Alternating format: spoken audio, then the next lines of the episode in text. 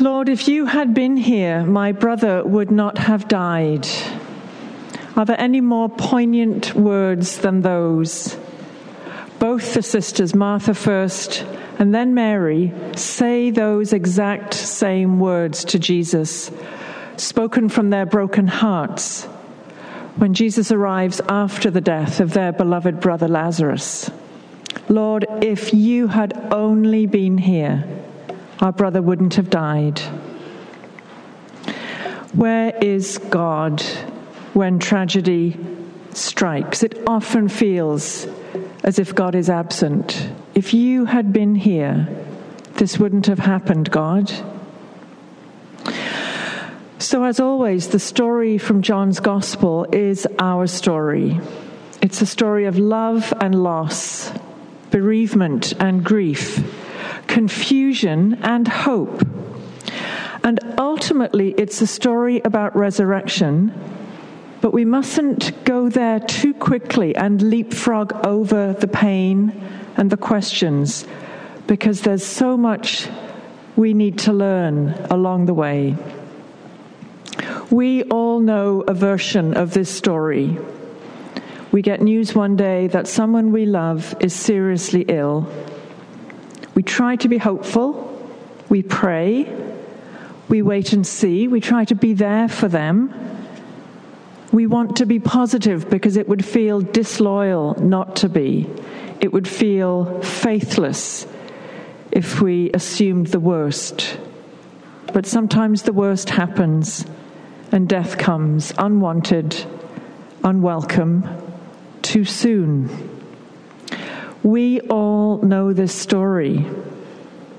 Today at St. Aidan's, it's a story that includes Alan, our sexton for so many years, an unwanted death too soon. And there are so many others. Death slides into the room, and we're powerless to stop it. But couldn't God make it stop? Lord, if you had been here, they wouldn't have died. When Lazarus dies, his sisters are devastated. The three of them were close friends of Jesus. They would have all been in their late 20s or early 30s. And now Lazarus has died. And Jesus didn't even hurry to get there and save him. If only he had. If only he'd been there couldn't he have saved Lazarus? He's the one who's been healing people. He's been making blind people see and lame people walk. And Martha comes out to meet him. Martha and Mary are such caricatures in a way. Martha's always bustling around, speaking her mind, while Mary holds back. So Martha goes to meet Jesus before he's even arrived, and she gives him a piece of her mind if you had been here, if you hadn't been late, if you hadn't waited, my brother would not have died. And Jesus replies with religious words, I would call them Your brother will rise again. It's like the message inside a religious condolence card Death is not the end. Take comfort from your belief in life after death where all will be reunited. I know, says Mary, I know. She knows what she's supposed to believe. I know he'll rise again in the resurrection on the last day. She's saying the correct thing, but it's not any comfort. It's not any comfort. And then come the words which are the heartbeat of this story Jesus says to her, and Jesus says to us, I am the resurrection. I am the life. Those who believe in me, even though they die, will live. And everyone who lives and believes in me will never die. He's not talking abstract theology, he's talking relationship. He's talking about resurrection and life, inextinguishable life, that have their origin in an encounter with Him. Believing in Jesus doesn't just mean holding certain things to be true. Yes, I believe in the resurrection, Martha says. Believing in Jesus means coming to know in your heart what it is to live in Him, a different kind of life, a life that's immersed in God, where you are always held in love and nothing, nothing can change that. St. Paul said, it, It's not even me that's alive, it's Christ living in me.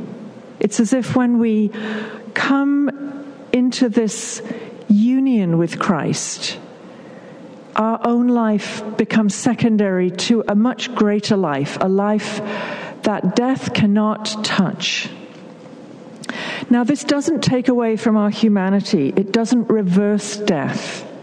When Jesus continues on and Mary meets him, he sees her deep grief and it evokes his own grief. He weeps. And the bystanders say, Wow, see, much, see how much he loved Lazarus. But some of the others say just what Martha and Mary say. Couldn't he, who opened the eyes of the blind, have kept this man from dying? There's that question again. Why can't we be protected from death? As John tells the story, he's telling us something at two levels. At one level, yes, it's a miracle story. We know it's going to end with Lazarus being raised.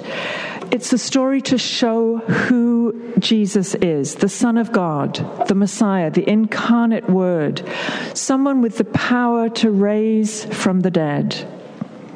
But at another level, John is telling us that Jesus himself is new life. Jesus himself, as we come into a relationship with him, is resurrection. Believing in Jesus means living in Christ, entering a new kind of life that even death can't touch. It means knowing yourself and all those you love to be held forever in God's love no matter what. We often think of God as being in heaven, separate from the world, but willing to intervene, willing to miraculously change the course of events from time to time if we're truly blessed. That's why we pray, that's why we hope. But it's also true, as Jesus taught us and as Jesus embodied, that God is not separate from us, removed in heaven, God is with us always and everywhere.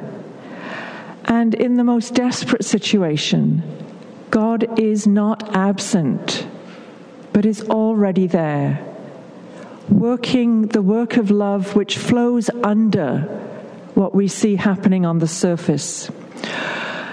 And faith is gradually having the eyes to see what is going on under the surface. Faith is gradually having the heart that knows and trusts what God is doing under the surface. Jesus opens our eyes and our hearts to this deeper truth a truth about God with us and what that means in our daily, wonderful, tragic, ordinary lives. Elsewhere in John's Gospel, Jesus says, I am the way, the truth, the life. And in the Eucharistic prayer we're using at the minute, we say, Jesus is the way we need to follow and the truth we need to know. He's also the abundant resurrection life that he longs for us to experience.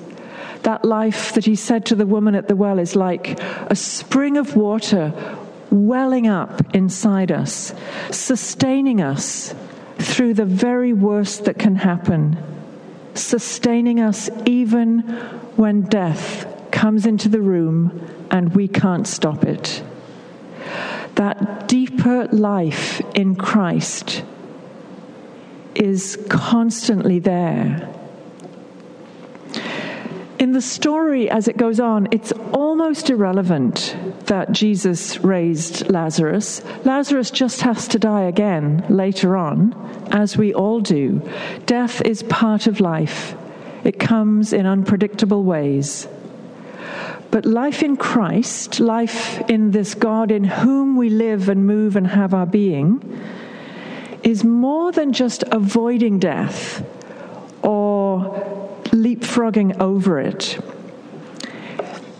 That kind of life, that kind of faith, is what enabled the first Christian martyrs to face their death singing, singing, not braced and fleeing but able to face it with a joyfulness that still God held them in his hands. It's the kind of faith that makes St. Paul say somewhere else death has lost its sting. Death is always going to be with us, but it loses its sting when we begin to see that flowing under what's happening is this inextinguishable life that is offered to us.